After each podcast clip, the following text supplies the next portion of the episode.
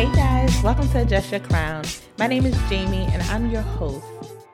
Before we get started, let's just pause for a moment to talk about the background of Adjust Your Crown. Adjust Your Crown is a movement and hashtag that I began using a few years ago to encourage people to embrace life's journey.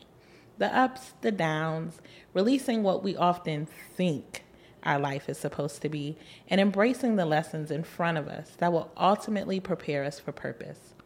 Along the way, there will be challenges. Our invisible crowns may just slip, but we're all here going through very similar experiences.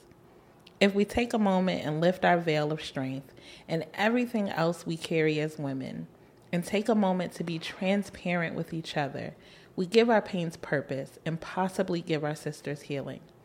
As if the challenges aren't tough enough, we do this all while understanding one of my favorite quotes Our crowns have already been bought and paid for. All we have to do is put it on.